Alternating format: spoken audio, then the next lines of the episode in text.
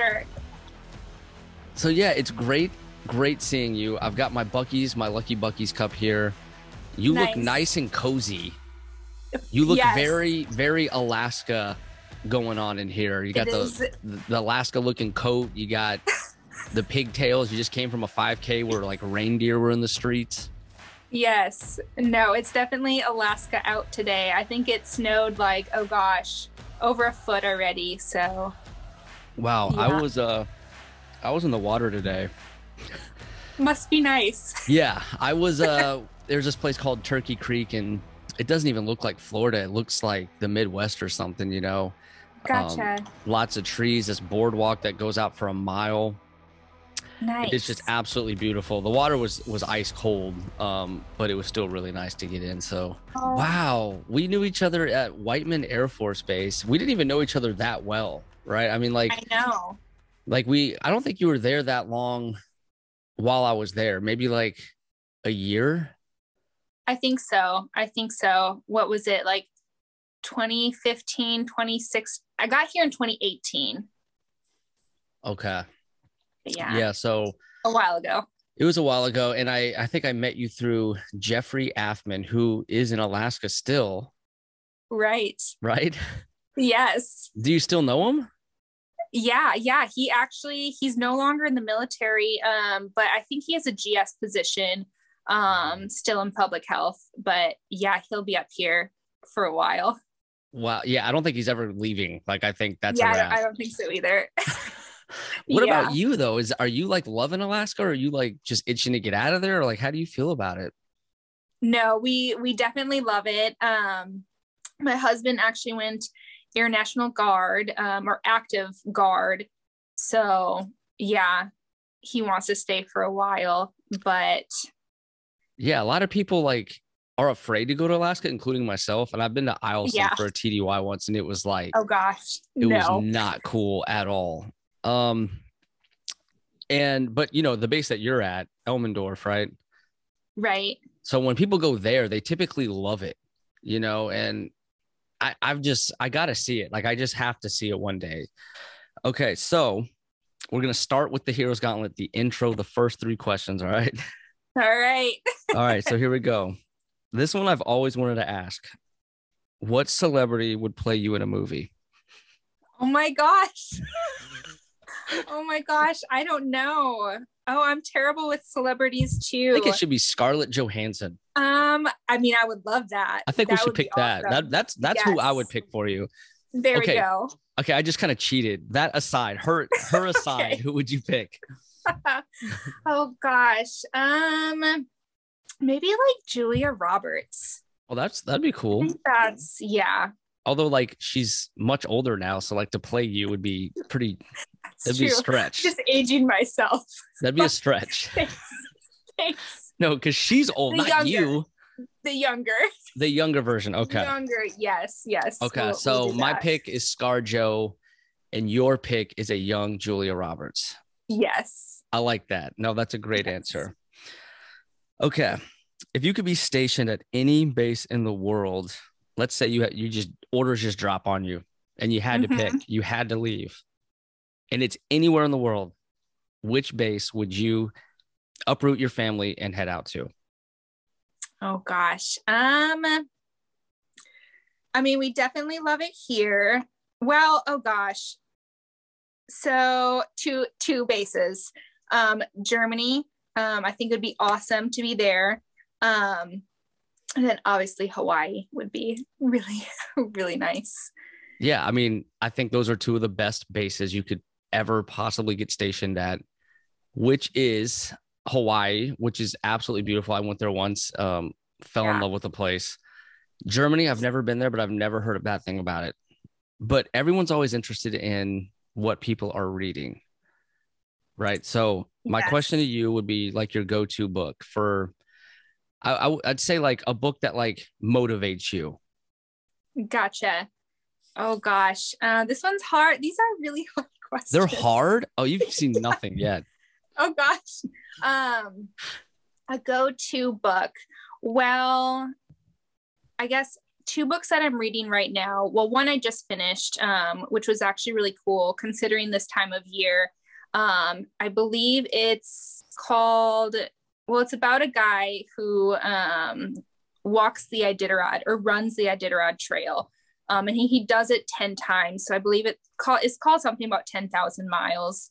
Um, but and it actually just started um, the yeah the course a couple days ago um, but i just found it interesting because it kind of shows how much you can do with more your mental strength um, like you can keep pushing yourself physically if you're mentally strong i should say um, and then another book that I'm reading right now, um, one of my good friends suggested it to me. It's called Boundaries. Um, that might not be the full name of it, mm. but it's been really good just because I tend to struggle with um, like family work life balance. Um, so that's been a really good book right now, too. Interesting. What what makes you struggle yes. with that? Like, what does that look like when you struggle with that? Sure. Um, well, having three kids, um, so my oldest is seven, um, then four, then my youngest just turned a year.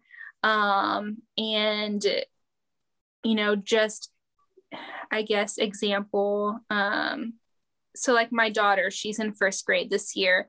Um, like the other day, they had a donut breakfast for parents to go to, um, but it's like at nine o'clock in the morning. So obviously, I'm at, I'm at work, um, you know, and just trying to figure out, you know, to go to these things, but then feeling bad because I'm not there. Or then if I do go, feeling bad because, you know, I'm not at work. Mm. Um, so yeah, just a lot so, of things like yeah, no, I know what you. It's kind of like you set yourself up for like a lose lose. It's like it doesn't matter yes.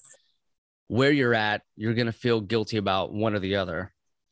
One hundred percent, yes. Yeah, that kind of ties into like perfectionism and people pleasing and all those things, which I I'm like, I have a PhD in that. Yeah, like yeah. I'm the freaking man yes. at feeling guilty. Like that's my thing. I know. Um, no, and and uh, you know, trying to be 100% for everyone. Yes. And there's those times where like you set up to be 100% for someone and then like something else happens and you bit off more than you can chew and then you can't do what you said you that's like the worst yes ever. the worst yes hands down and like that happened to me like two or three times in a row in the past year to the point where i was like i'm not i'm not accepting anything for like at least oh. six months because I can't, I just yeah. can't, um, because it's just brutal. But no, I, I deal, I deal with that. I know exactly the feeling that you're talking about. So like setting boundaries and yeah, like my my wife even pointed out, she's like, you don't say no to anyone. Like you never, yes. you never have ever. Like if someone says, hey, can you help me with this? Not once have you ever said no to that. And I was like, oh my god, you're right. I've never said no to that. Like I never have and then you kind of get yourself in trouble sometimes saying yes to everyone. Right. So no i think those are both fantastic uh books especially that second one. I gotta check that out myself. Okay now here's a bonus question. It's something that i ask everybody because i think it's very interesting. And this one is your proudest air force moment. Oh that's really hard too um there's been you know a couple different moments um, but i think the one that stands out the most was um, during my deployment. Um, i think yeah i was an a1c at the time um, and i was attached with the army which was really neat. And i earned the um, combat medic badge. Um, so to earn that you have to be providing medical care while actively in combat or being fired upon um, so we kind of knew going into our deployment, you know, a little bit what we were getting into um, and that this could happen, but we never knew how we would react. So I was always worried, you know, if we're in combat, am I going to freeze or am I going to be able to perform my job? Mm. Um, and at that moment, um, well, I, w- I was able to perform my job, earning that. Um, so that was my my combat moment. medic. Yes that wow i like i'm a medic it's kind of sad that i'm not even really that familiar with that medal you know what i mean is it a medal or a ribbon Yeah. Um, it so it's army. Um, oh, it's army. so okay, that's probably why I wasn't too familiar with it. Okay. mhm, Yeah, but we are able to wear it um, where we would wear like our AFSC um, Wow. badge. But That's yeah. amazing. Like that's that's and I know that I, I know part of what you're talking about because um I read the article about it. And that's kind of like what I never forgot about you. Um specifically was something you never even told me yourself. But you know, I always you always stood out in the med group to me because you're always like radiating this happiness and this Oh, you're just that you. go-getter you know that everyone knows is is going to do big things you just kind of have that aura about you um and so i always appreciated that about you because you know it can get kind of hard in the clinic especially in missouri so you look for people that are that stay motivated and positive and Right. you look for that you're drawn to that so um that that definitely stood out about you and you're super nice i think i met you when i was with afman like in passing. I think so. and he told me like Yes. oh she's super awesome definitely you know be friends with her kind of thing i was like cool okay noted but what really stood out about you was when i was in that hallway of like team whiteman members with framed pictures of people who they're, they're mostly like combat related team whiteman members from you know I, I don't know how far back they went but it, it was pretty far you know there were some people i think from like the 90s and stuff on this wall Yeah. to present day which was a you know in like 2018 or so and yeah your picture was on that wall. And i i was like there's no way. Like that is that that's her. Like that's the that's the girl from the clinic. Like what how is she's on this wall of like people who saw combat? Like how is no one talking about this? Is am i the only one that knows this? Does anyone else know this? Like you've never mentioned it. Um and and i'm seeing your picture. I'm reading the story. There's like it i think it shows the medals that you earned next to Mhm. like your picture right Right. Yeah. and so that just absolutely blew me away because yeah you just seem so humble and and Thank you. in in all smiles and it was hard to imagine that you went through something that got you on that wall you know what i mean Yeah. and so and then you were still at whiteman so it was like oh my like and then of course like when i started the podcast like you were always one of the people that i thought about asking to come on because i saw you on that wall and i just wanted to you. know like the story behind all that Yeah. and No, you know you brought up your our talking points you never you didn't put that even in your talking points um yeah. i don't know if it ties into one or not maybe Maybe a little bit. Yeah. Like bit? deployment. okay but- um and then also on top of that you're a freaking 12 outstanding airman of the year for the air force Right. Right. Yeah. Back in, gosh, what, 2012. which is that's also Yeah. incredible and you. and you kind of helped like coach me a little bit because i got close you know i was like one step away from Yeah. No, I remember that. which was yes. I gotta tell you, that is one of the most exciting, fun experiences that anyone could ever have in the Air Force, hands down. Like yeah. just the way no, you get treated, the people that you get to meet and talk to, and it's just, it's life changing. I mean, really. No, definitely. Definitely. Yeah. I had no idea it even existed. Me neither. Um, yeah. yes. I didn't either. I was a tech sergeant and met this guy named Alan Cherry who won it and then got stationed with Mhm. us. And everyone's like, oh, this is Mr. 12 Outstanding. It kind of hurt him, which is a terrible Yeah. thing to say. I hate that, that that's how he was treated, but he was put on a pedestal. Mhm. And so when he got there, they're like, oh, look at this guy. And it was like, man, that's tough to show up and you think that that's going to be a good thing and it turns out to actually hurt you. Like that's unbelievable to me. Um but he did he did experience that, but I had no idea, zero, really zero idea what the 12 I've heard the term 12 outstanding airmen. I I didn't know if that was for like a base or like who who Yeah, are these no, I people? had- I- No idea what it was. until like and then and then like you don't know that there's TDYs and and there's Right. just so much behind the scenes that you have no idea about zero until you go through it and see it for yourself and then you're like okay And then you meet the people that like graded your package and you're like, what? You read that? And Yeah. he's like, yeah, I work at, you know, the numbered Air Force for Global Strike and I, and I'm one of the Raiders. And, and then, then you kind of know. And then, and then I feel like it's up to us to tell people about it, right. No, definitely. you know, so that they can go for it. Um, especially when you know that they have a shot at it and be like, hey, this is how you do it. This is what you're supposed to do. You know what Yeah. I mean? yeah no and even when i was going through it um i mean who do you really turn to for advice? Because you know it, it's hard to to find Mhm. that and know what to do when you're going through like all those boards. Um yeah and what to expect with the t- uh, tdys and whatnot but it's changed it changes a lot too you know like you were Yeah. talking about like the what you went through is way different way harder than what i did. Like they were like interviewing you guys. Um yeah.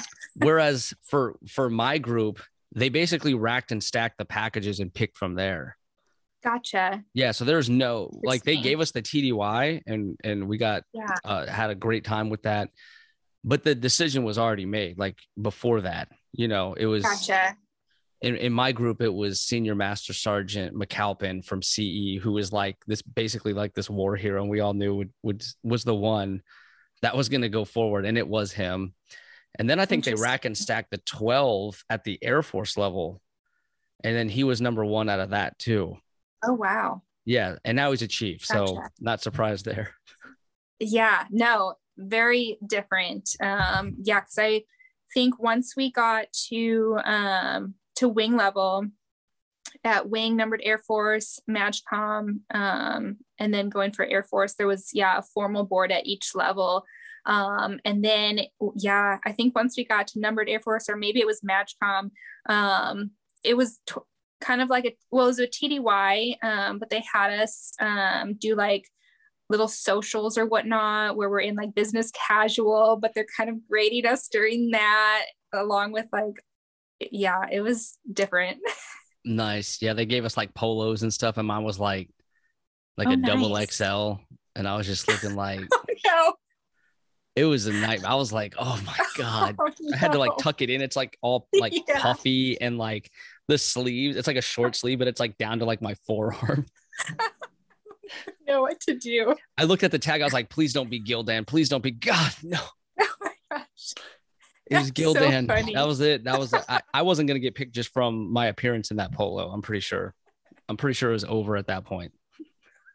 That's so funny. Okay, so let's hear a little bit about Bree. Okay, I hear the Sure. accent. I hear. uh I feel like you're a Packers fan. I don't know. I just is that. Are you a Packers fan? 100% a Okay. Packers fan, yes. I thought so. I, I I heard I heard a little bit of the Wisconsin accent in there. Yes, no, I don't think we have a choice but to be a Packers fan. Um, Right. Yeah, growing up near Green Bay. But- yes, my family's from West Virginia, and they're all Packers fans too because they just they just picked the team. I love that.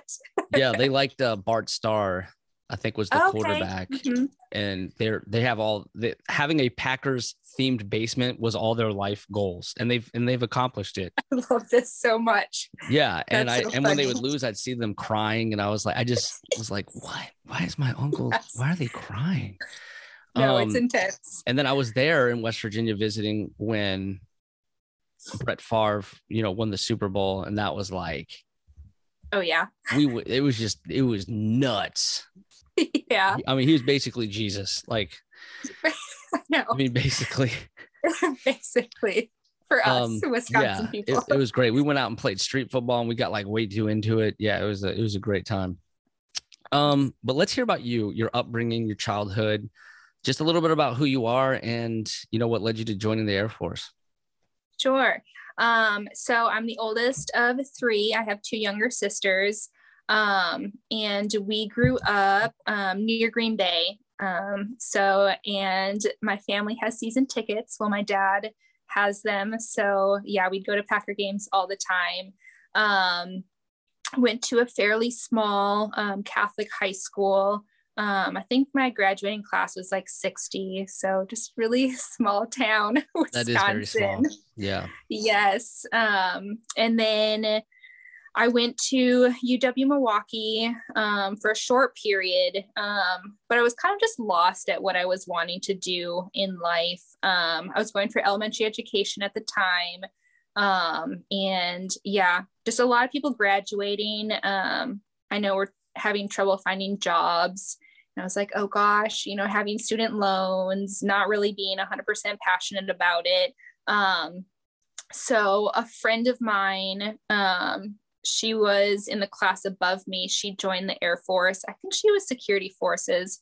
But, anyways, I reached out to her and she's like, No, it's great. You can go to all these places. And I want to say she was at like Montana in like a missile silo or something. So Dang. she was just like, Don't choose security forces. I'm like, Okay, sure. Um, she's like, Every other job is so fun. But yeah. Yes. Every other base too. Follow me. I know. Um, 4N. It's 4N. Okay. So it's like medical mm-hmm. technician. Yeah. Got it. Okay. So, yeah, what bases have you been to then as a 4N? Sure. So I have been to um, Barksdale was my first base, um, and I deployed out of Barksdale. Um, and then Whiteman um, was my second base, and then here um, at Elmendorf in Alaska. So you haven't been in that long? Uh, 13 years, a okay. decent bit. Yeah. Yeah. So like, I mean, I didn't realize like when I met you, that was only your second base. You know what I mean? Yeah. But so yeah, I was deployed with the army. Um, we were doing missions, uh, convoy missions in Afghanistan. Um, and I had been there, um, oh gosh, about six months at the time. So yeah, we were getting ready to leave. So it was my last convoy mission actually. Oh wow. Um, and we were traveling back to Bagram at the time. Um, and we switched to night ops because it was just getting a little a little busy. Um, and yeah, I want to say it was maybe like two o'clock in the morning. Um, we started taking uh, small arms fire. Um, and then. How did you know you were uh, taking that? Are you hearing like bullets bouncing off your like vehicle? Like how, how, like run me through that. Sure. So, no. Um, and I think it's just because the vehicle, like the armor is just, I don't know. It was like a, uh, in the article I read, it said it was like IED proof. Like it was uh, a yeah. very armored vehicle that you were in. Right. Yeah. So, I mean, we would take um, fire at times and we wouldn't know until, mm. you know, we'd mm. get to the fob and we'd look at and we'd see like, you know, where bullets were hitting the the armor um, and we just didn't know i guess um, but um, we ended up uh, well i think at this point i knew because my gunner started shooting back and as soon as he started shooting back um, we were hit with an RPG that went into our vehicle, um, probably less than a foot um, from my left arm, and then went directly through the seat in front of me.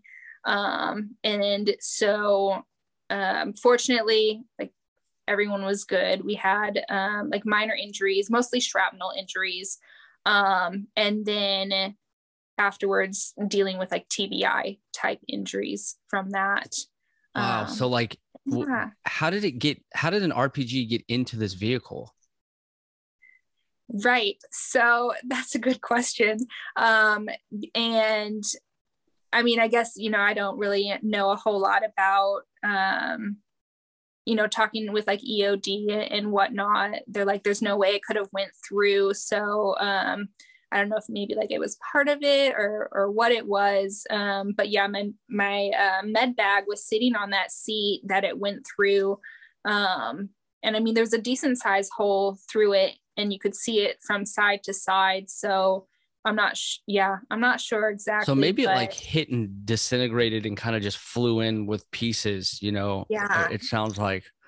So. Yeah when that happened, was it like jarring? Did you know immediately that something entered the vehicle, or was or was it completely like you were just completely disoriented and had no idea like what was happening? Um, I think it was a little a little of both. I felt like time was moving um, just really slow at that point. Um, and then you know it was the middle of the night, so everything was dark. Um, in the vehicle they ended up turning on like a red light so we could see see around without you know i guess them being able to see what was going on in our vehicle. Um the driver was still driving at that point and it was just like you know super smoky um inside. Um and that's when um yeah i just started looking around and then i grabbed my bag and i like felt that there was you know that hole so i'm like oh gosh like i don't want to mess with this because i don't know if it's in here or not like anyways right like um, you didn't um, know like what made that hole was, was it yes. still sitting in there about to go off? Right. okay. Right um but yeah thankfully um yeah and the person that was sitting in the back with me um more yeah just you know minor like shrapnel injuries um and then our gunner ended up getting down at the time, and I saw him laying there. Um, so, you know, my focus went to him. Um, and, you know, talking in our intercoms um, with the the driver and the um, like the truck commander um, position um, you know, they're like, oh, you know, he, he's breathing, he, he's good, you know, he just got down, his ankle really hurts. I'm like, okay, well, that's, you know, we, we can deal with that. Um, and then, um, yeah, like everyone was kind of choking on the, the smoke and, and the smell that, that came from it. Um, so yeah mostly just you know trying to hand water up um, bandages um, to help with like the bleeding but again like we got super lucky. Um, nothing nothing like a huge concern. Um so, so if someone was so, sitting yeah. in that that seat that would have been a concern. Was that seat empty? Right. It oh, was. wow. just okay. just my bag was was on the seat thankfully. Yeah wow. That is lucky. Holy cow. You don't usually hear stories like that where people get lucky, you know? So that's yeah. really, it's really, I'm glad to hear one where you did get lucky. You know what I mean? Um, yeah. so yeah, so it sounds like the vehicle was, was still drivable then. And so I'm, I'm guessing that the, the, it was just a full panic on like, we got to get the heck out of here kind of thing. Yeah. Yeah. Right. Yeah. Okay. Um, yeah, so we just, um, yep, kept driving. And then at one point, um, I guess where we would hang up um, like our bags on the side of the vehicle, that was on fire. Um, so one of the other trucks came and put the fire out for us. Um, so we stopped briefly for that. Um, and then we just kept driving until we could get to the closest um, fob. And then we were medevaced out at that point.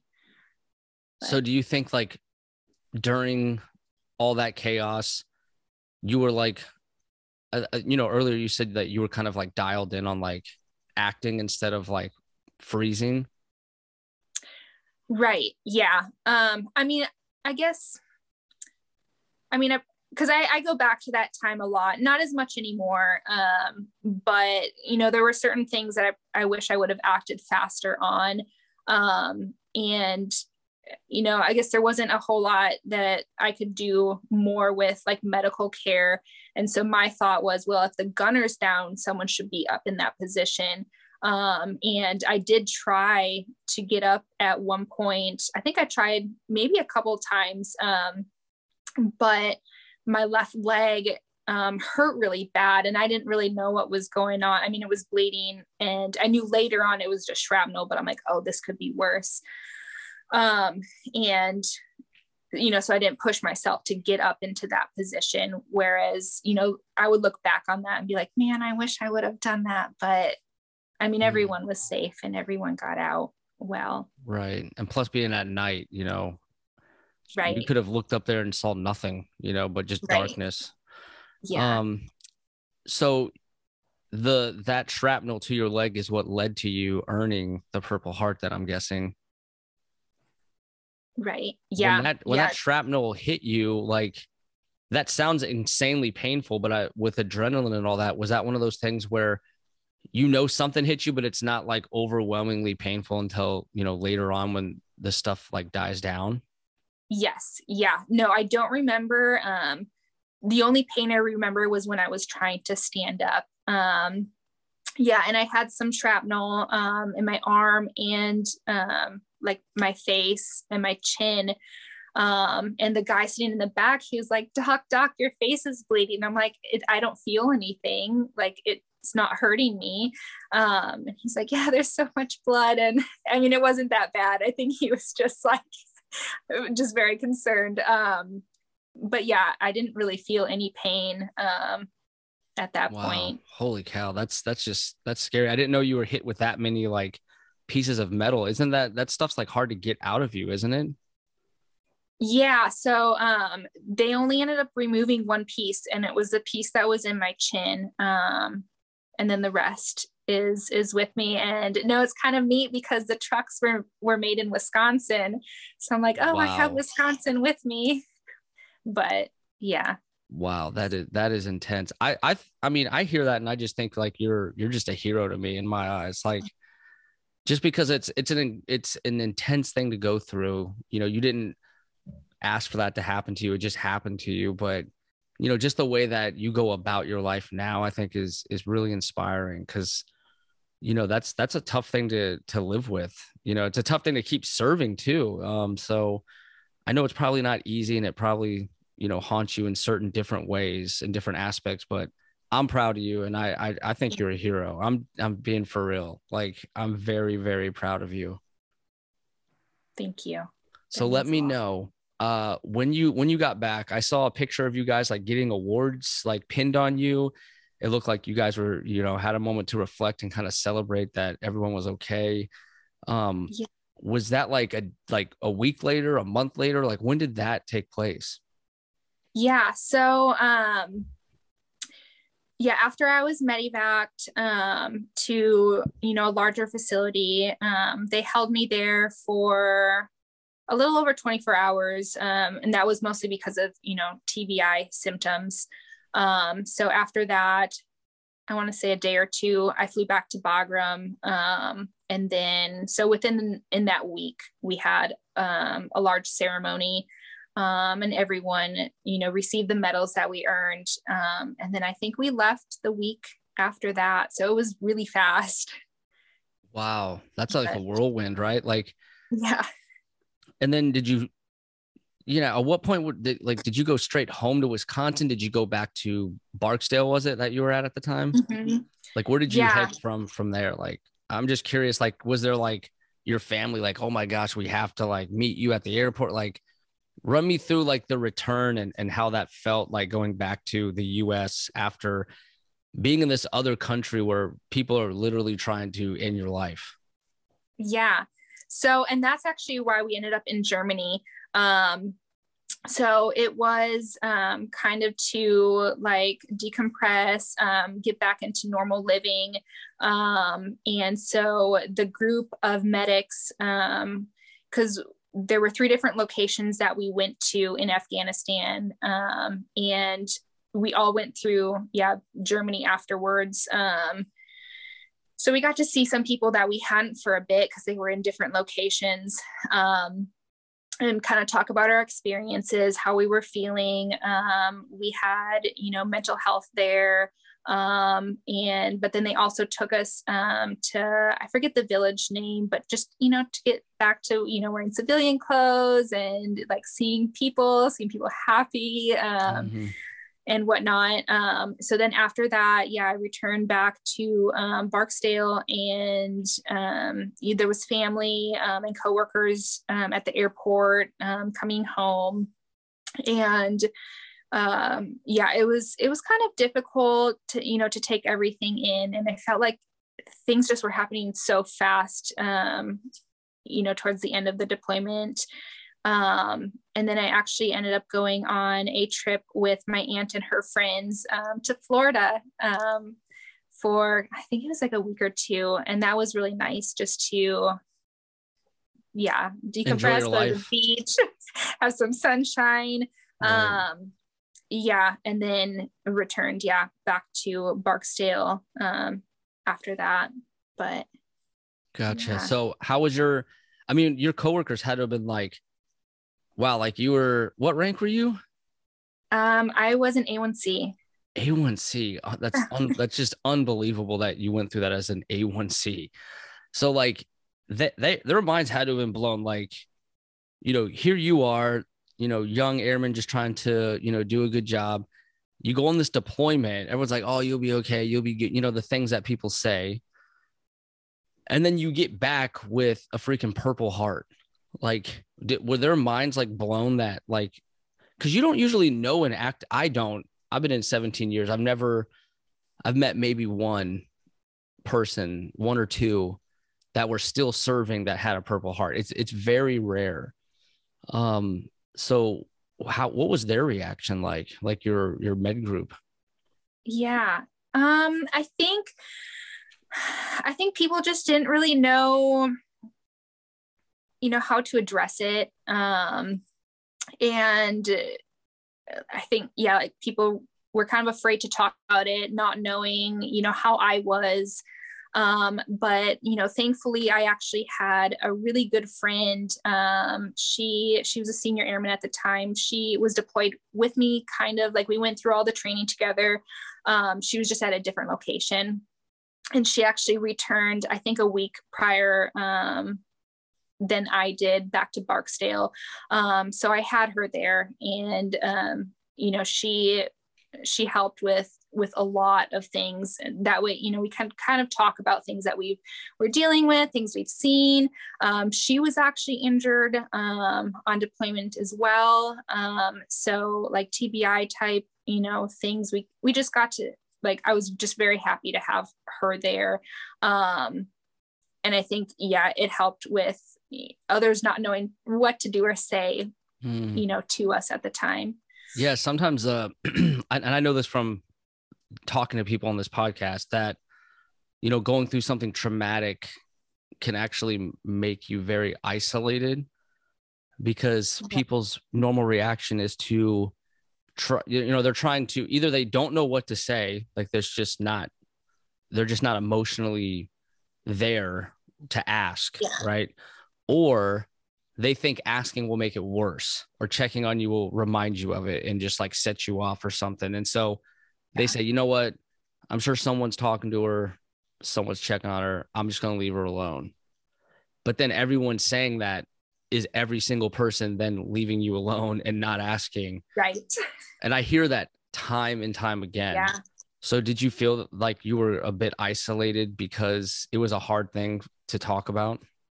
definitely definitely um yeah yeah if it wasn't for i mean i had my good friend that went through similar things um and that's when i also started finding out about about the um the wounded air force wounded warrior program um and there was a retired chief um in charge of it um at the time at barksdale and so she would check in on me um, so I, I, mean, I did have people, it just was very, very few. Um, mm. Yeah. And I mean, even family too, you know, not because my family, we don't have any really military background. So I, I just think, yeah, people didn't know what to say or ask right. or whatnot. Yeah. And it must have been kind of jarring too, like being back in like the normal Air Force job, I would assume. Like, yes. you know, you just went from this real world mission and, and strangers trying to viciously kill you to yeah. hey did, did you do your cbt you know it's like yes. it's like this is this is crazy like you know i can only imagine um i felt that way with honor guard and i know it's not even a comparison to what you went through but but what i'm saying is like i felt yeah. i saw the families i was there for real people who needed me and so it felt a bit more real world i guess yeah, um no, than sure. like hey did you do your time card and yeah. your dimmer's eye you know is messed up and where's the you're you're late on this cbt and of and, it's just like it just kind of seemed it just seemed ridiculous to me like yes like getting no, so hung up on those things like like it's the end of the world if we don't yes. do it you know what yes. i mean how, how did how did you respond to it like did you feel that way and how did you like you know go on with your life knowing the real world aspect of like the air force like big air force and war. Yeah no definitely um no i definitely struggled with that um and i mean i kind of smile and laugh looking back because um you know, I guess I didn't have the greatest mentality, you know, coming back and being told because to me I'm like this stuff doesn't you know I know it matters but coming yeah coming from what we were doing on deployment I'm like who cares if I you know didn't submit my time card um you know on time and yeah so I did I did struggle you know with just like I don't know those kind of things at the time and it, it took me a while I think to you know, becoming like an NCO and whatnot. I'm like, now, you know, I do understand why we do these things, but at the time, I'm like, I, yeah, mm. did not understand. That must have been even harder as an airman now that I think about it. Yeah.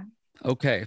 So thank you for sharing that with me. I've always wanted to ask you. Of course. I probably just I didn't know you well enough to um and I kind of fell into that pool of people that I just described. Like I didn't I didn't I wasn't emotionally I didn't have emotional intelligence you know what I mean? To ask those things. Um, and now I know better. Now I know that it's owning that story, talking about it, you know, ultimately that leads to like healing, you know, in my experience. And right. so thank you for sharing that for real. And and I and I genuinely think that you are a hero and I look up to you and I'm very, very proud of everything you went through and who you are today to share the story. You know, I think you're an inspiration for people that you know put, have PTSD and trauma like you're you're still kicking butt you know you're still doing great things. And so we're we're all proud of you. Thank you. So struggles we're gonna go we're gonna change it up a bit. Mm-hmm. we're gonna go into struggles with testing for rank mm-hmm. lacking promotion statements and step promotions. Okay. That that threw me when you when you you know picked that. I was like huh i know you got a step promotion which is obviously well deserved. Um but yeah what what about struggles with testing for rank and the promotion statements and that whole process you know is near and dear to your heart? What's your thoughts on it? Sure. Um Yes. So it's well, it's kind of you know funny because I was actually talking to one of my airmen um, about it the other day. She is going um, up for her first time for you know staff sergeant, and you know I really hope she makes it. And you know she's like, I have to make it. There's like I have to. And you know she was tearing up, and she, you know she's like I you know I really want a promotion statement. I, I just have to make it um, you know, and going back, I remember having that same mentality. Um, and part of me still has that um, mentality that, you know, like obviously I want to make rank every time. And I hold myself to these probably kind of crazy standards. Um, but um, I feel like, you know, I've, I've kind of learned, and I am still learning too, that, um, you know, your rank doesn't, you know, define who you are. Um, but yeah, at the time, because I didn't make staff the first time. And I think because I was, you know, holding myself to like, I have to make it, I have to make it. You know, I go in, I take my test. I'm like, I don't even know what I was reading because all I could think of was like, I have to make rank. Like, that's um, a different um, kind of anxiety. Like, yes. if like, this is how you know you have test anxiety that you you plan more for like your study plan than actually studying. And then when you try to actually study, you have so much anxiety that you can't even absorb the information. Right. Yes. Um, That's brutal. yes. And uh, yeah. And um, yeah. So I think it's, it's close to me because you know i've wanted that like i you know i push myself to do well every time and you know, but it's also humbled me because I haven't made rank, um, you know, first time every time. And making tech was actually really, really challenging to the point where I did have to get step promoted because I wasn't, I want to say I tested mm, maybe four, three or four times, four times maybe for tech. Um, but and then that was also you know coming into with like having these um, tbi um, symptoms and having to um, yeah just rework on you know how to study and because you know prior I really wouldn't have to study very much. I had a, um, you know, good picture memory, um, and I was very, you know, blessed with that. Um, but now having, you know, just struggling with these things. Um, so, what is what are the symptoms um, of a TBI? Sure. Um, so for me, um, like my memory comes into play with that. Um, and, you know, that gives me anxiety too, because when it comes to, you know, things that the Air Force requires of us, like giving speeches or um, testing, you know, I'm just, I'm not where I, I was at one point with that. Um, and so, just, yeah, just mild um, TBI type symptoms. Um, but that's so it's, it's hard, like the short term memory and absorbing and your whole right. prior study plan you kind of realized was out the window and you had to find right. a different way. Right.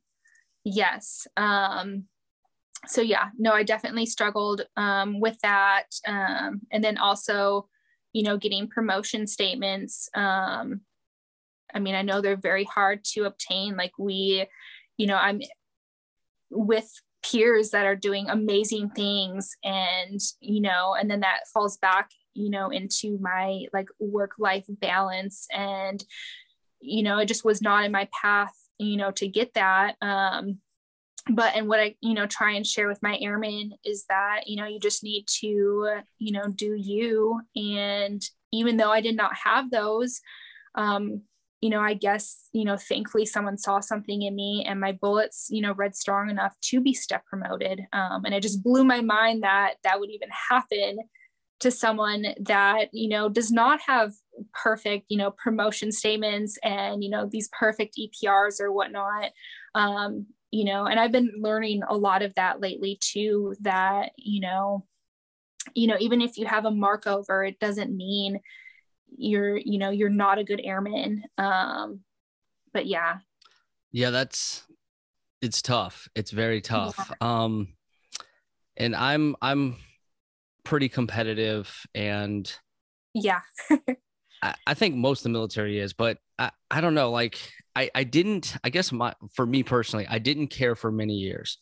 Like i thought i was going to get out. I, I really didn't care and i wasn't trying and i was actually afraid to try and i had all this anxiety and when you met me i was kind of just starting to like come out of my shell like at that point prior yeah. to that i was i would not talk i would not speak my mind I'd try to fly under the radar. You know what I mean? So I was mm-hmm. just coming into my element. And I think for me personally, once it finally clicked, I knew I wanted a career and I knew what I my what my potential was. I was almost like trying to to like catch up. You know what I mean? So I was trying like yeah. twice as hard, three times as hard to like because now I'm like crap. Now I need to make rank. I need to like make this happen. And so like it was kind of a bit of an overcompensation, I think. Um, but here's one of my rules: if you're ever in tears from trying to make rank, you've gone too far, in my opinion. No, I like that. I like that. Yeah. Yeah. Like you put all your eggs in that basket and and you set yourself up for failure. And I broke down. I had a damn mental breakdown. I I don't, I don't think I've ever said this on any episode, but I'll say it on this one. Um, and even like the general signed my EPR because my boss was a colonel. So like even I had that, I, like even that person knew me. And so I thought, like I got this. I was 100% certain that I put in the work and and I did everything everyone said. And mm-hmm. even with all that, it did not happen. Um, I did not get the promotion statement. Like it went to the wing because we didn't have enough people. And I think they picked like the top seven and they said I was number eight. And Chief Robbins called me. I was at a Starbucks and I think I took the day off because I didn't want to be at work because mm-hmm. I cared so much. Like I, I went off the deep end. Like I was all my eggs yeah. were in this basket. I was in nut job mode. And he called me and was like, Hey man, yeah, uh, sorry, bud. I just it, it didn't work out. And I was and I can't remember exactly what he said, but I started like kind of arguing with him like it would mm-hmm. change anything like but but mm-hmm. you know how, that's mm-hmm. bullshit I, and, and and like i'm talking to like a chief here but like i did not care yeah i was in like full nut job mode and like as i was walking out of the starbucks like i dropped my coffee it explodes on the ground and I was No. just like weeping. I was basically having like a panic attack almost. Not not full blown panic attack, but definitely close to one, kind of heading in that direction because I I cared that much. And it's like why? Like if you care that much about something that is out of your control, I, I I probably wasn't caring about it for the right reasons, right? If I cared about it so much that I was letting it make me have a mental breakdown, then am I do I want it for the right reason or do I want it because I think I should have it because my ego says I should have it because my buddies that I went to tech school with are master sergeants and I feel like shit about that. Are those the reasons why I'm trying and, and I care that much? And the answer is probably, probably. I think if you want to make it just to do a good job in the Air Force, you wouldn't have a mental breakdown if you didn't make it. You know what I mean? You just say, darn, I'll try harder next time, you know, and you'd move on. But I just got so tied up in that rank. Um, and, and I think I think my problem at the end of the day, my problem was that I tried too hard. I think that was it. Because the Yeah. people that got picked uh, from the med group were not on my level. They were damn good, but I was I saw their EPRs because I got to review them as the exec, and I mm-hmm. knew that I outdid them, and yet I still wasn't picked. And I think the answer was because I basically turned into a jerk that year, you know, and and that's one of the rules I live by now. And I tell people no one promotes a jerk. If no, you're a and jerk, thank you for, yeah, if you're a jerk, sharing that. they're not they're gonna kick you to the they're gonna find a reason to Yeah. disqualify you. You know what I mean? They're not gonna hand a stripe to an asshole. Yeah, no, and I but I feel like so many could relate to that though because I mean it is competitive and you know you just you put so much in your of yourself into it and then I feel yeah you at one point I don't think you start wanting that but you just keep going and going and then you're just like digging this hole and then all of a sudden it's like promotion is everything and yeah yeah and you Yeah. yeah. you do you turn into kind of a jerk because you're just so focused on no i mean because i i can relate to that yeah Okay. Do, do you have any uh did you ever have a mental breakdown? um, i mean You're I- like, I "No, loser, I didn't, sorry." were- but there were tears there were definitely tears yeah It takes a lot for me to cry. If I'm crying, it's a mental same. breakdown. Yeah. yes It's no and that that's how i feel i'm like if there's tears this is serious so yes there have So- been tears of a rank Run me through the worst time you ever found out you did not make rank. oh gosh The worst Um, time. Sure, actually, I do. Yeah. Um, so it was when I found out I didn't make staff for the first time. For- So that, that's what set you off. it it did. So uh, well, I won Airman of the Year.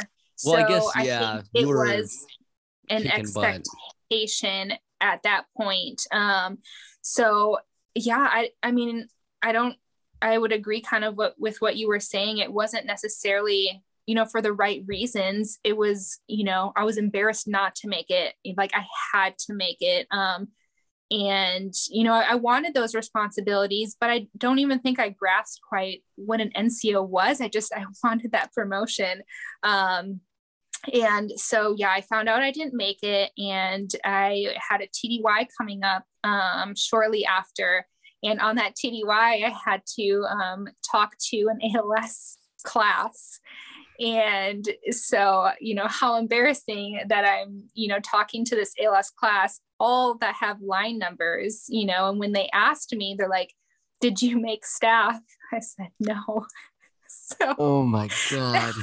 it was is the worst the okay. worst. My story again, my story does not even hold a flame to yours. My God, you're that's like when America lost the like the basketball Olympics, which No. has only happened like one time. Oh. And then the, the team that beat them was asking for their autographs. oh, but yeah They're like, you guys are the best. Like, yeah. can I get your autograph? Like, we love you. And like they just whooped their Oh. butts. And it was like, this can't be happening. yeah. but I mean, it definitely humbled me. Um, but yeah, that was that was the Man, that is rough. So moment. Yeah, for people who don't know what she's talking about, basically there's people that are in this class because they've made the rank that that she was going for and then based on your story i'm guessing from your deployment Mm-hmm. they asked you to be a speaker at their as part of their als curriculum um, Right. and then of course they want to know if you made staff or not and they all did because they're in this class Right. so the person that they look up to and asked to be a speaker didn't wow did you still do the speaking thing Um, yes. So, well, I, I still, um, yeah, I spoke there and I did have the opportunity later on to speak to another ALS um, class and I got to speak. Um, I was the guest speaker for their graduation, which never being through ALS, I didn't know what that entailed. Um, oh that's a big deal so, but I think that was good because I would have been really, really nervous.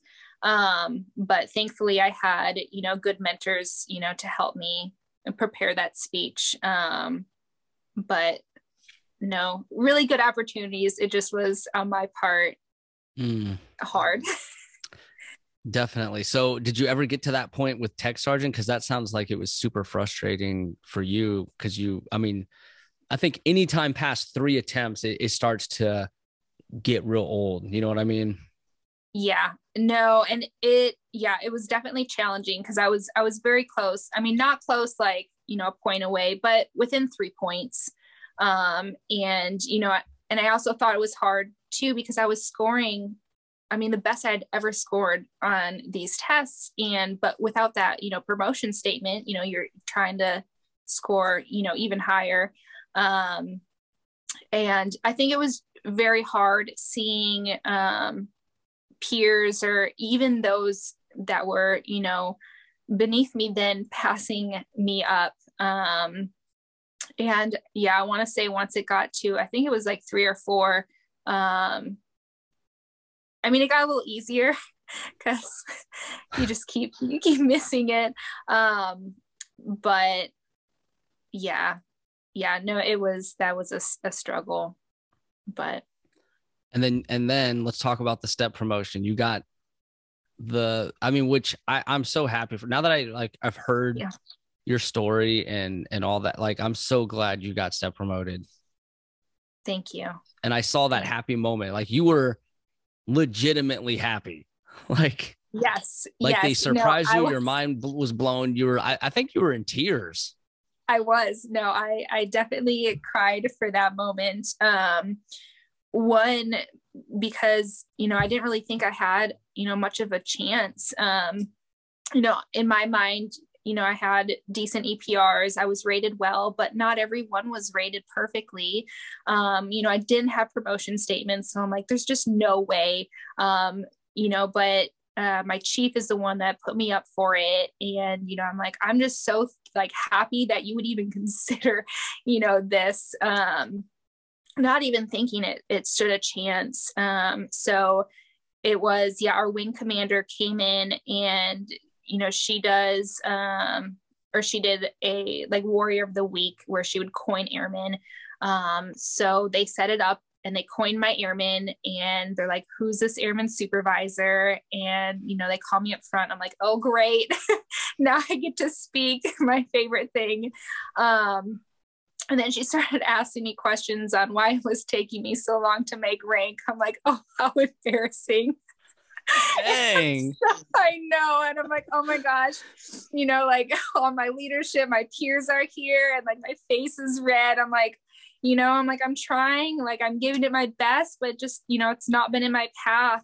And so finally, um, she's like, well, the reason I'm here, um, is because you know your rank is what out of uniform or whatnot. And at that moment like it all sunk in and yeah i Mm. just started crying. And then she's like you know who do you want to pin it on? And they were trying to get a hold of my husband at the time but he was on a moose hunt so like he's not even there.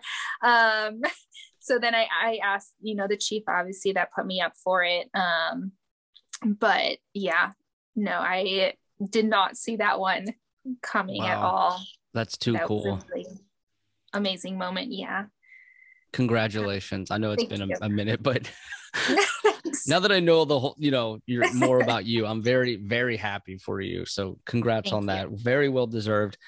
Um, how do you feel about making Master Sergeant? Oh gosh. Um, well, I'm trying not to quite, you know, I'm trying to let my path take me to where I need to go. Um, so this is my first year that I'm eligible for master. Um, but it, it is definitely it's hard not to yeah like go on that route where like i have to make it.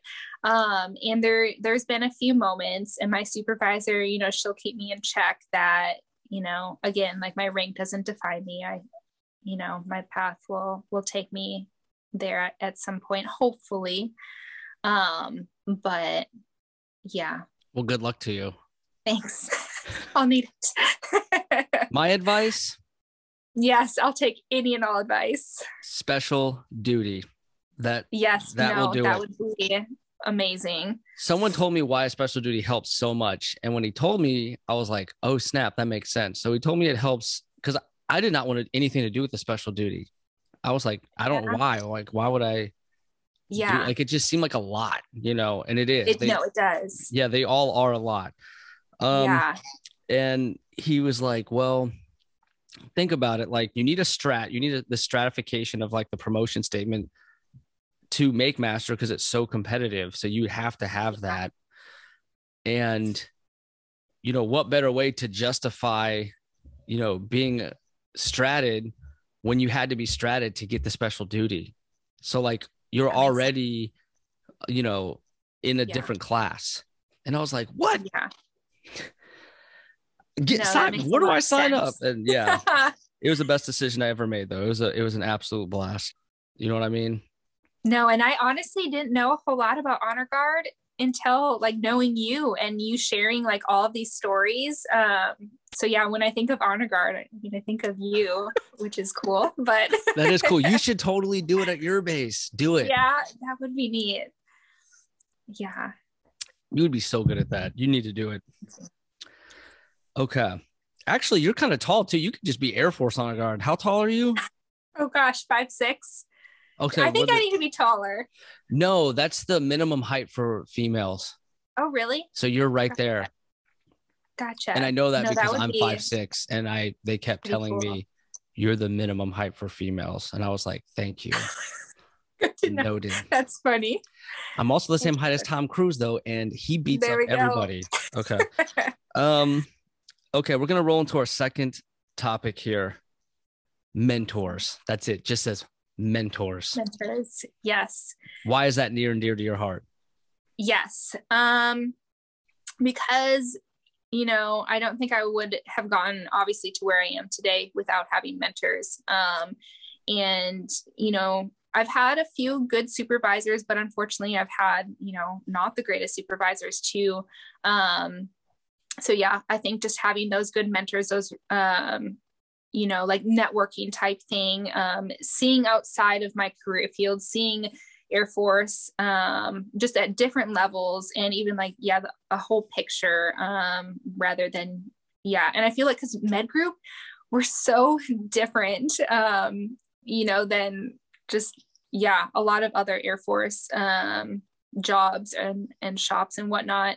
Um, but no, and and one of my um, mentors now, um, you know, made a good point that you know obviously have good relationships with your supervisors but your mentors you know they're they can help in other ways too that you know maybe your supervisor can't. And you know it's very important um, to have that. So i mean i'm still learning all of those things too but So speaking about mentors, like, do you have one that like really intervened and helped you in any particular part of your life? Like any person that you want to give a shout out to and and tell us a story about them? Sure. Um, yeah. So I guess someone that really stands out would be um, that retired chief uh, back at Barksdale when I came back from my deployment, um, Liz um, Milan. Um, yeah, because I struggled quite a bit coming back. Um, and then, you know, yeah, coming back from deployment and then going straight into this um, 12 OAY um, yeah, dealing with, you know, PTSD, um, TBI, just, you know, and I was really, really, I think that was my lowest point in my life. I was really depressed. Wow. Um, and yeah, she, you know, she was there, um, you know, and, and just helped me navigate, you know, things. And I think it was really nice, you know, her knowing the Air Force up to a chief level and seeing, you know, you know, a strong female chief too. Um, yeah, no, she she helped me very greatly. wow, career. that's awesome. So when you said you're at your lowest point, was that so I'm guessing that the 12 outstanding airmen of the year was after that deployment, right? Yes. I'm guessing that that deployment and what happened was part of what led to being a 12 outstanding airman of the year because it was, you know, an incredible thing that you went through. So they went hand in hand, right? Right. Yeah. And so that low point was that before or after that 12 OAY experience? I was just curious. Um, it was during during and after um winning, yeah. 12 During and after. Wow, I wouldn't expect that. I would have expected like either before or way after, but you know, being through the experience myself, I found it like super uplifting, which that's what they're trying to do, right? They're trying to right. encourage you and and give you that spotlight. Um so what about the experience and afterwards you know given that they're trying to make it this life-changing experience for you what a, how did you get to a dark moment during an experience that's trying to do the exact opposite yeah um i think you know going into it you know especially being you know a single airman um and and one you know i hadn't been in that long so I didn't even know, you know, I'd never won an award, let alone even knew this existed. Um, and, you know, some of these, you know, I guess positions I was being put in, especially with speaking, um, you know, because a lot of people did want to know, you know, about my deployment, um, you know, and I was still trying to figure that out and, you know, process those feelings, um, you know, and then, you know, with my TBI, TBI as well, I, you know, dealing with, you know, my memory and speaking just was not good for me. Uh, or I, you know, I was just very hard on myself um, at the time.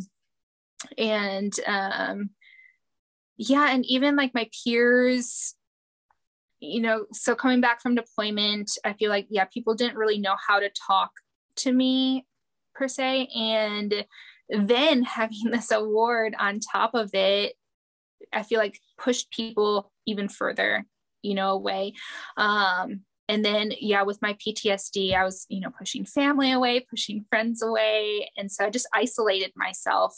Um and yeah so looking back now you know it makes me really sad because i think it was you know, such an amazing opportunity that you know it's like a once in a lifetime thing. And you know i wish i would have been able to you know to share it more with others and appreciate it more. And you know whereas i do think i took a lot out of it obviously now it w- would you know it'd be just very different than than where i was was at um so it's yeah. one of those things where it's like the reason that you won is ironically the reason that you couldn't fully enjoy it.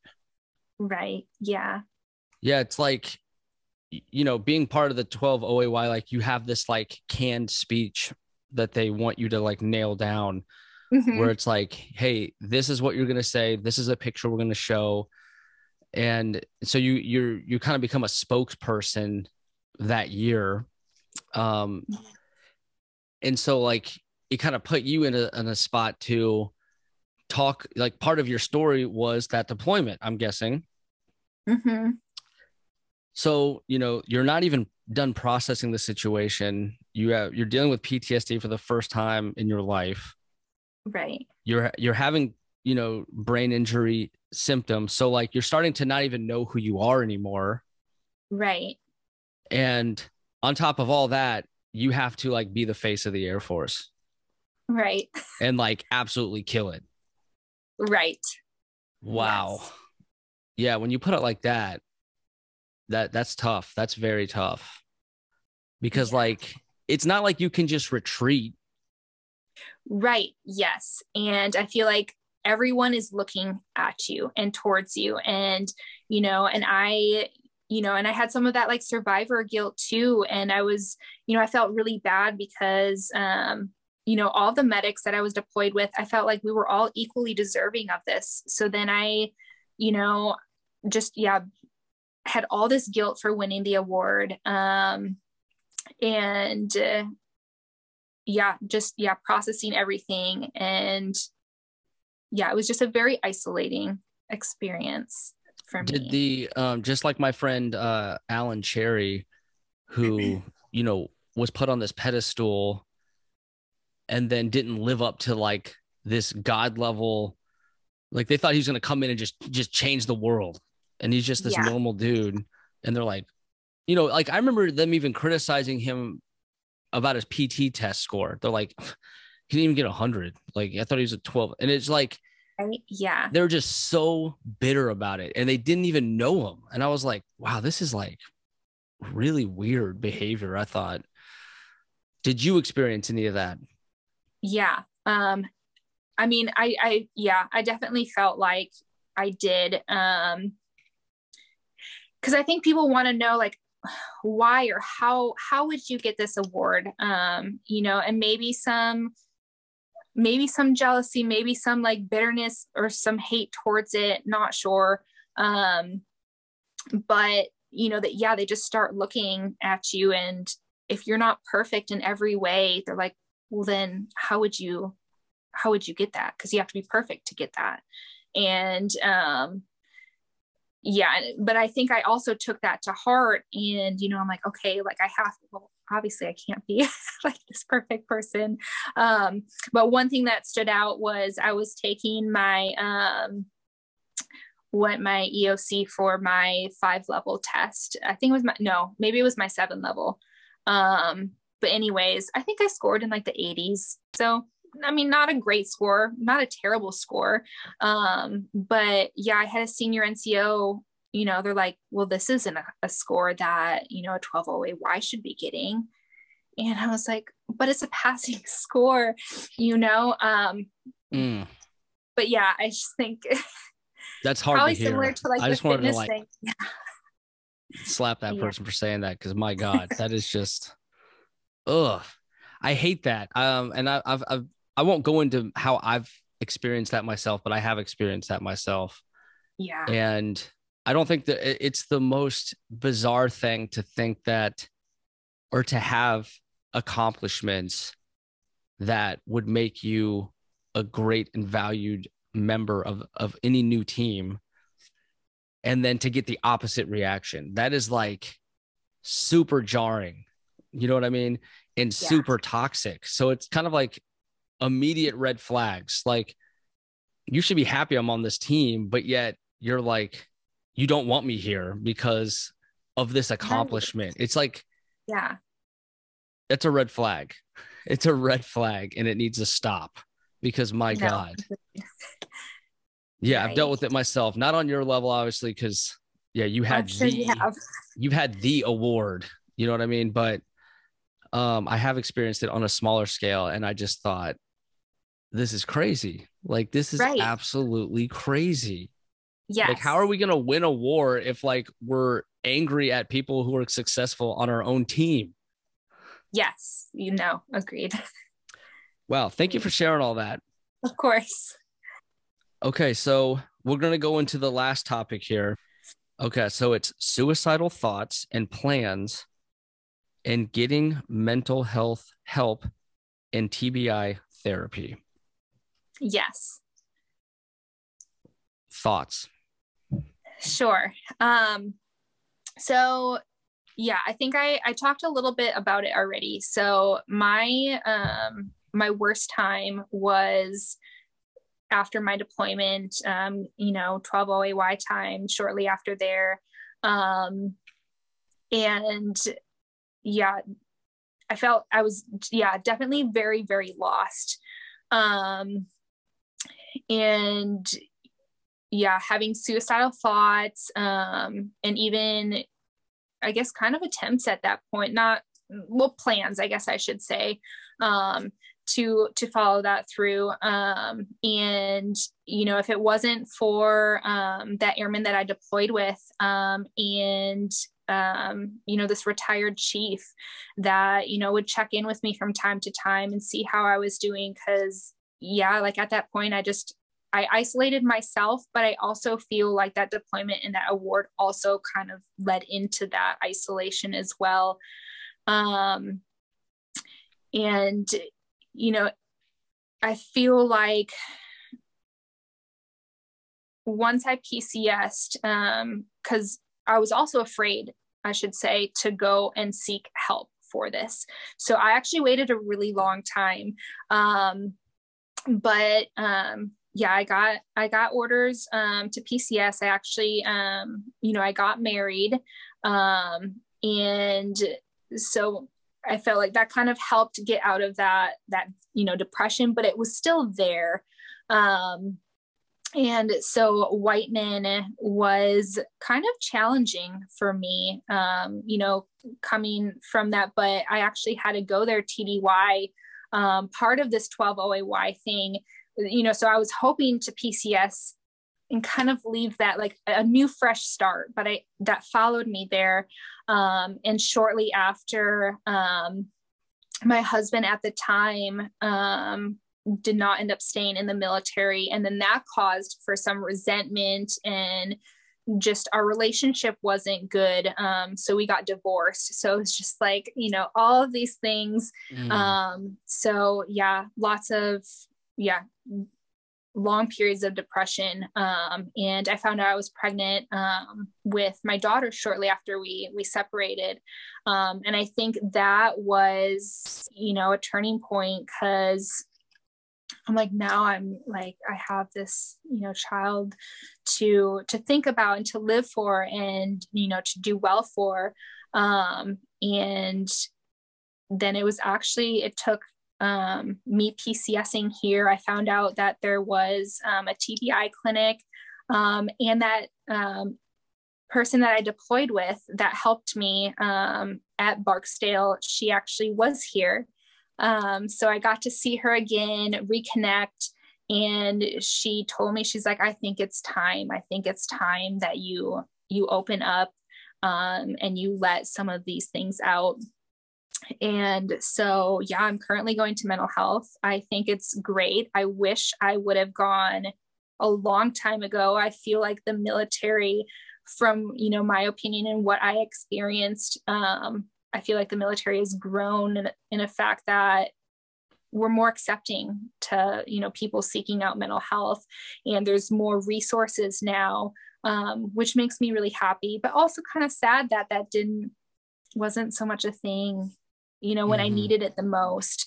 Um, but yeah, and I, you know, I hope that others see that, you know, it's good and you don't necessarily need to have like, you know, huge traumas or, you know, huge problems. You know, there's times that I'll go and, and yeah, to mental health just like oh i have some stressors in my life or even if i don't have anything i'm happy just to have someone yeah to talk to and and get that outsiders um perspective of of things but no you're absolutely right. Um we never in no scenario do we sit down and talk about ourselves to a professional for an hour. Like that we never do that. That's the only time that we yeah. would do that.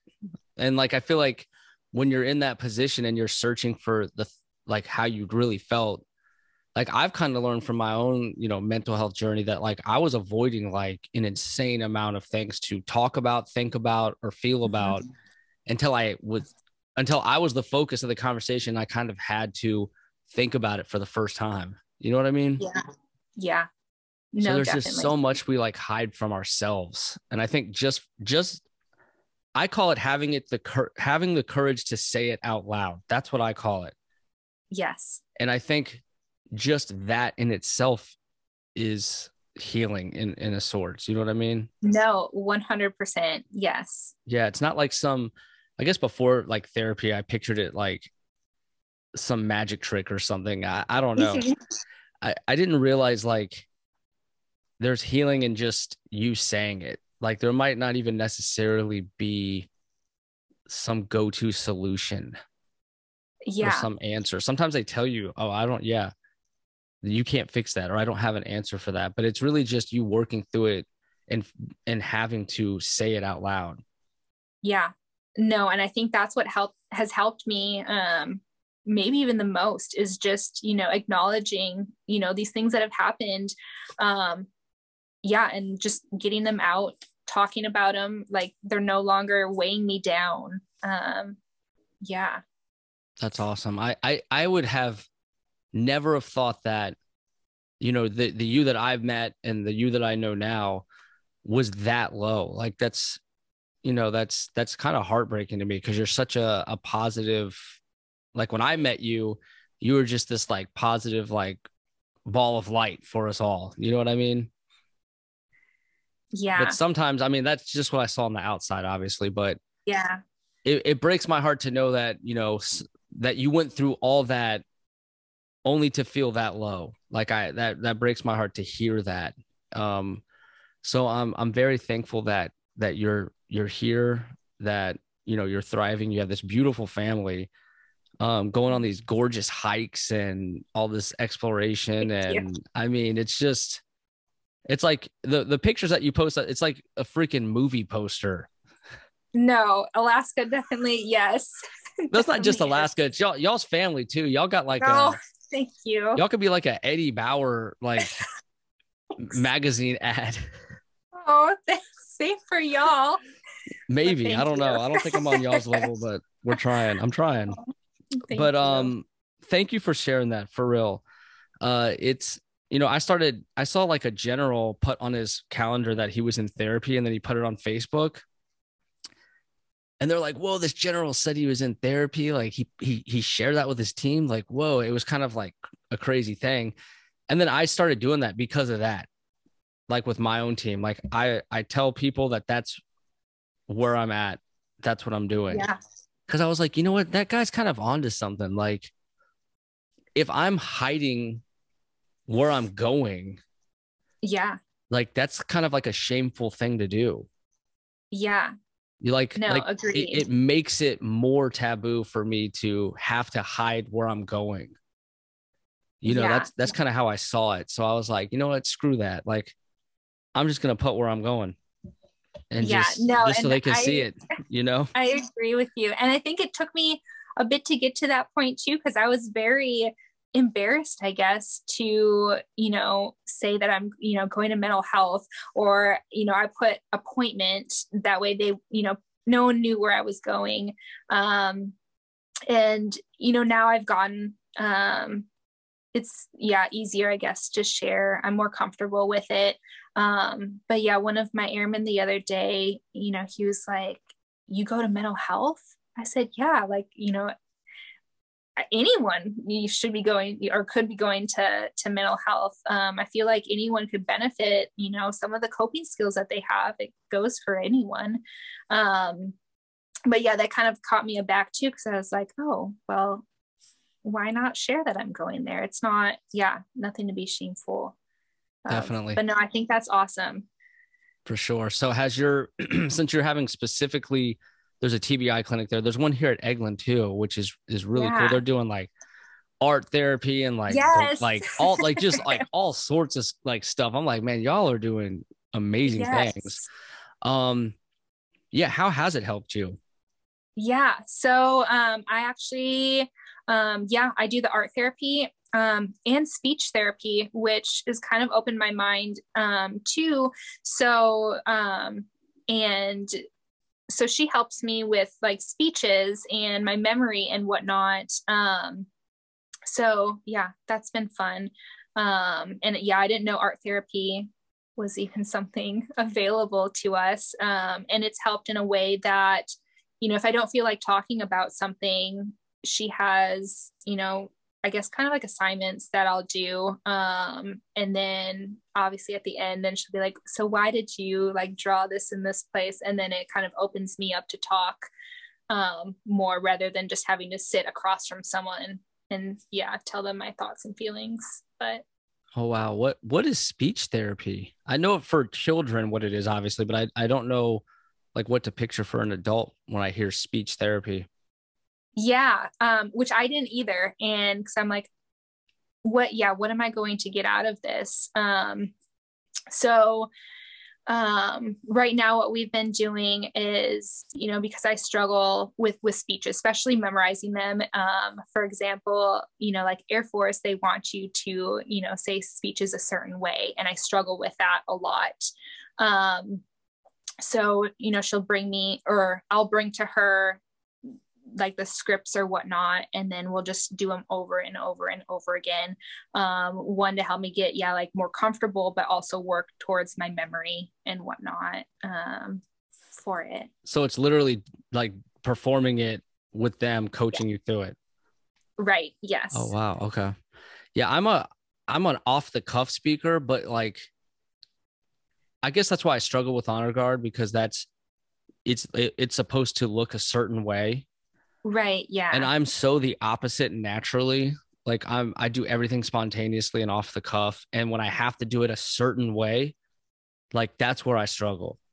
And uh and so like that's that's kind of where I chose to focus on on myself. But it's it is interesting to hear, you know, when you think someone's amazing at something and then they're like, oh yeah, I'm struggling at this. Like I I never would have thought speech would, you know, or saying like talking seems to be one of your like your really strong points. So thanks.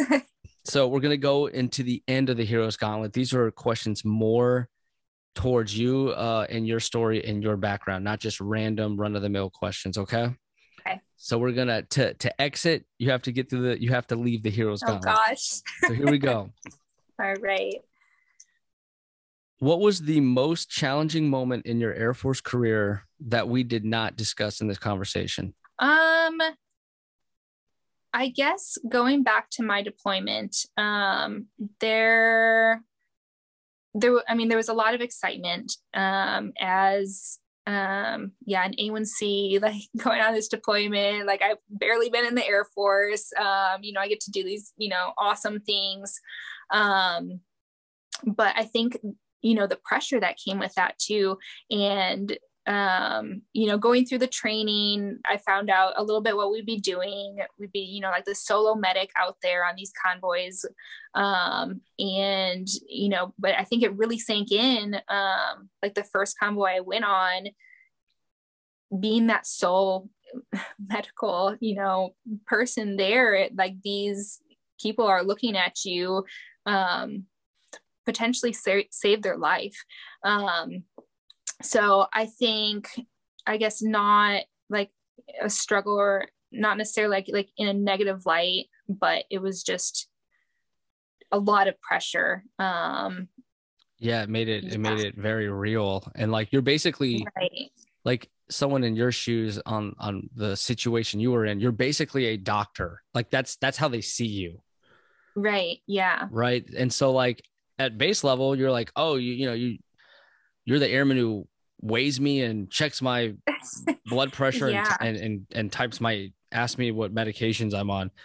And then when you're deployed, like you're all of a sudden like you're looked at as a doctor and they're like, if something goes down, like you are the one doing like a tourniquet or you know, whatever. Right. Like, but you're that person. And it's like it, yeah, I could see how that would be like very real and and very yeah. scary yeah. Wow. No, that's a great answer, especially just to think of it off the cuff like that. I was like, we talked about a lot of stuff. Like, I don't oh. kind of felt bad asking that. I was like, oh, that, that oh. might be hard. But no, you, that was great. Thank you. Okay. Here's one I want to know. This is the second question. Okay. What is the retired Bree doing with her life? Oh gosh. Um, so the retired Bree will hopefully um, be an RN um, nurse. Um, and uh, so my favorite place that um, well, I guess I shouldn't necessarily say that, but I, I think I would really like like the ICU. Um, just you know the critical thinking, um, the type of patient care there. Um, but now working in peds, it's kind of opened my eyes a bit um because i never really saw myself working in i mean it's you know peds clinic um but i really like it um so hopefully maybe potentially someday working like in a picu nicu or yeah but nurse for sure wow no i i love that I can definitely picture you working with children. Like you, you seem like you would be great at that. So, all right, here's the last question before we end the interview. All right. What does having a purple heart mean to you? And have you ever used the story of receiving the purple heart to mentor someone who needed to hear that story? in that moment, like I was injured. It doesn't really mean how well I perform my job. It didn't mean really anything when it comes to, you know, me working hard towards anything. Um, and that's why I think, yeah, like that combat medic badge um, holds a lot of weight to me is because like, you know, I had to earn that to by, you know, performing and doing my job. Um, but I also know that you know it's it's a unique, um, I guess, award to have, especially being Air Force and um, I guess kind of medical and as a female too, because I never thought I would be deployment at that point as like an A1C. Um, so you know I've let them know that you never know where your path is going to take you. Um, so don't think that a deployment or, you know, going for um, like a special duty or anything like that, don't think it's out of the question. Um, and because like right now, T Triple C, um, we, yeah, we go through that class here. And you know you'll see some airmen they're like this will never happen to me. Um, you know this is good information but how is that you know going towards my life? I'm like i wish we had things like that. Like absolutely you yeah you never know um, when you could be in these situations. Use the story of what yeah. happened to you to get their attention to say hey i didn't think anything would happen either and yet right this is what happened right but no, it's definitely not something that I will typically um, bring up. I mean, if they ask about it, I might say yes, like that's what I've been awarded. But I feel like there's a lot more that I could talk about than than having a Purple Heart. I think what I'm most proud of you of with the Purple Heart, because I, I get what you're saying, like the situation drove you getting it, right? Yeah. Um, and and a lot of that was all of that was out of your hands. So yeah, I, I get why that is a, a different medal, unlike any other one, because it was a it's completely out of your hands, right? Right. But I think what I take away from like why I'm impressed with it is because you're you're wearing it as you know a tech sergeant active duty female. You're wearing it. Like you have it and you're still here. There's a lot of folks who you know didn't uh, want to stay in you know you know yeah. nothing against them but it's it's hard to go through something like that and then stay in especially with ptsd and everything. I mean some people get triggered from like the uniform after stuff after events no, you know? definitely. Um definitely. and so i what i take away from the purple heart and why i'm proud of you for for it is because you're still wearing it.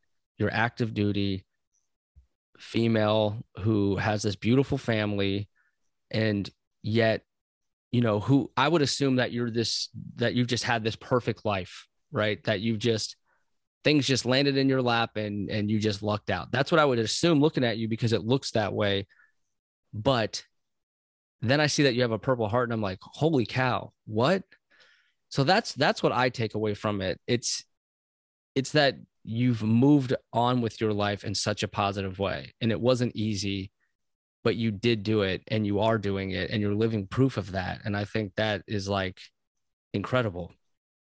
Thank you. Thank you for that. Definitely.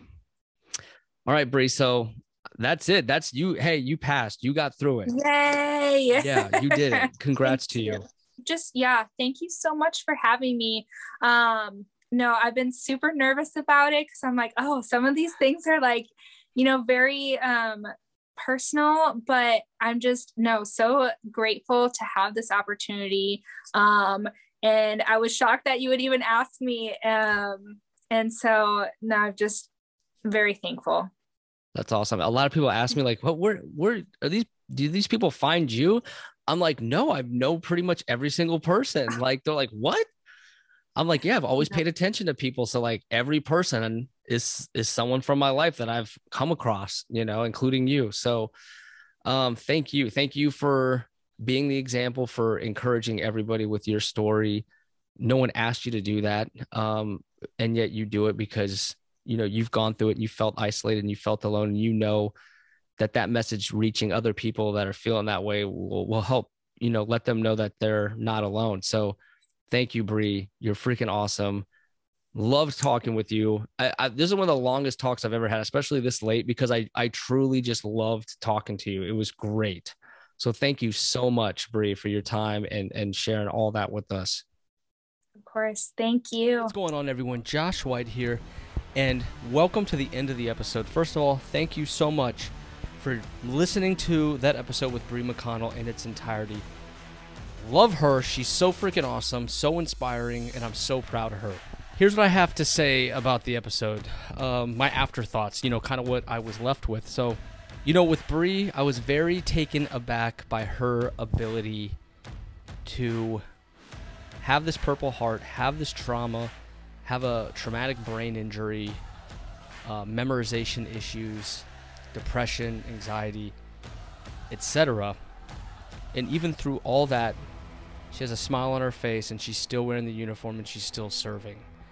And not many people can go through something so traumatic mentally and physically as Bree did and still wear the uniform and serve to this day. And that that part of it just blows me away.